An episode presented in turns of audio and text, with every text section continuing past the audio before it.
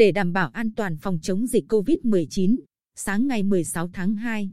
Phó Chủ tịch Ủy ban Nhân dân tỉnh Lâm Hải Giang ký ban hành văn bản số 841 về việc kéo dài thời gian nghỉ học của học sinh, sinh viên,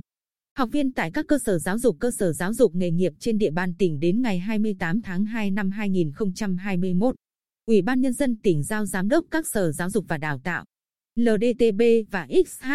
Chủ tịch Ủy ban Nhân dân các huyện, thị xã,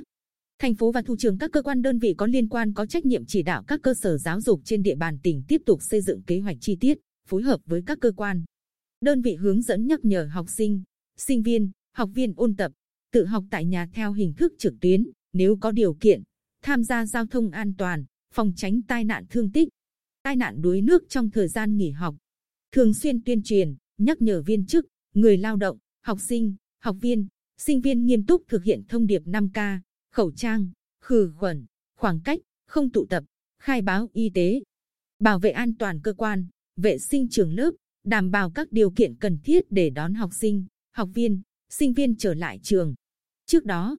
Trình Ủy ban Nhân dân tỉnh văn bản đề nghị về việc kéo dài thời gian nghỉ Tết cho học sinh đến hết tháng 2 của Sở Y tế cho hay, để đảm bảo an toàn phòng chống dịch COVID-19 nhiều tỉnh. Thành phố trên cả nước đã thực hiện việc kéo dài thời gian nghỉ học như thành phố Hồ Chí Minh, thành phố Hà Nội, các tỉnh Hải Dương, Bình Thuận, Thanh Hóa, Bình Dương, Bình Phước. Tại Bình Định chưa ghi nhận ca mắc COVID-19. Tuy nhiên, tình hình dịch bệnh vẫn diễn biến phức tạp, tiềm ẩn nhiều nguy cơ lây nhiễm trong cộng đồng. Số người cần áp dụng biện pháp cách ly tại tỉnh ta còn rất lớn. Số cách ly tại nhà, nơi lưu trú hiện nay hơn 9.000 trường hợp,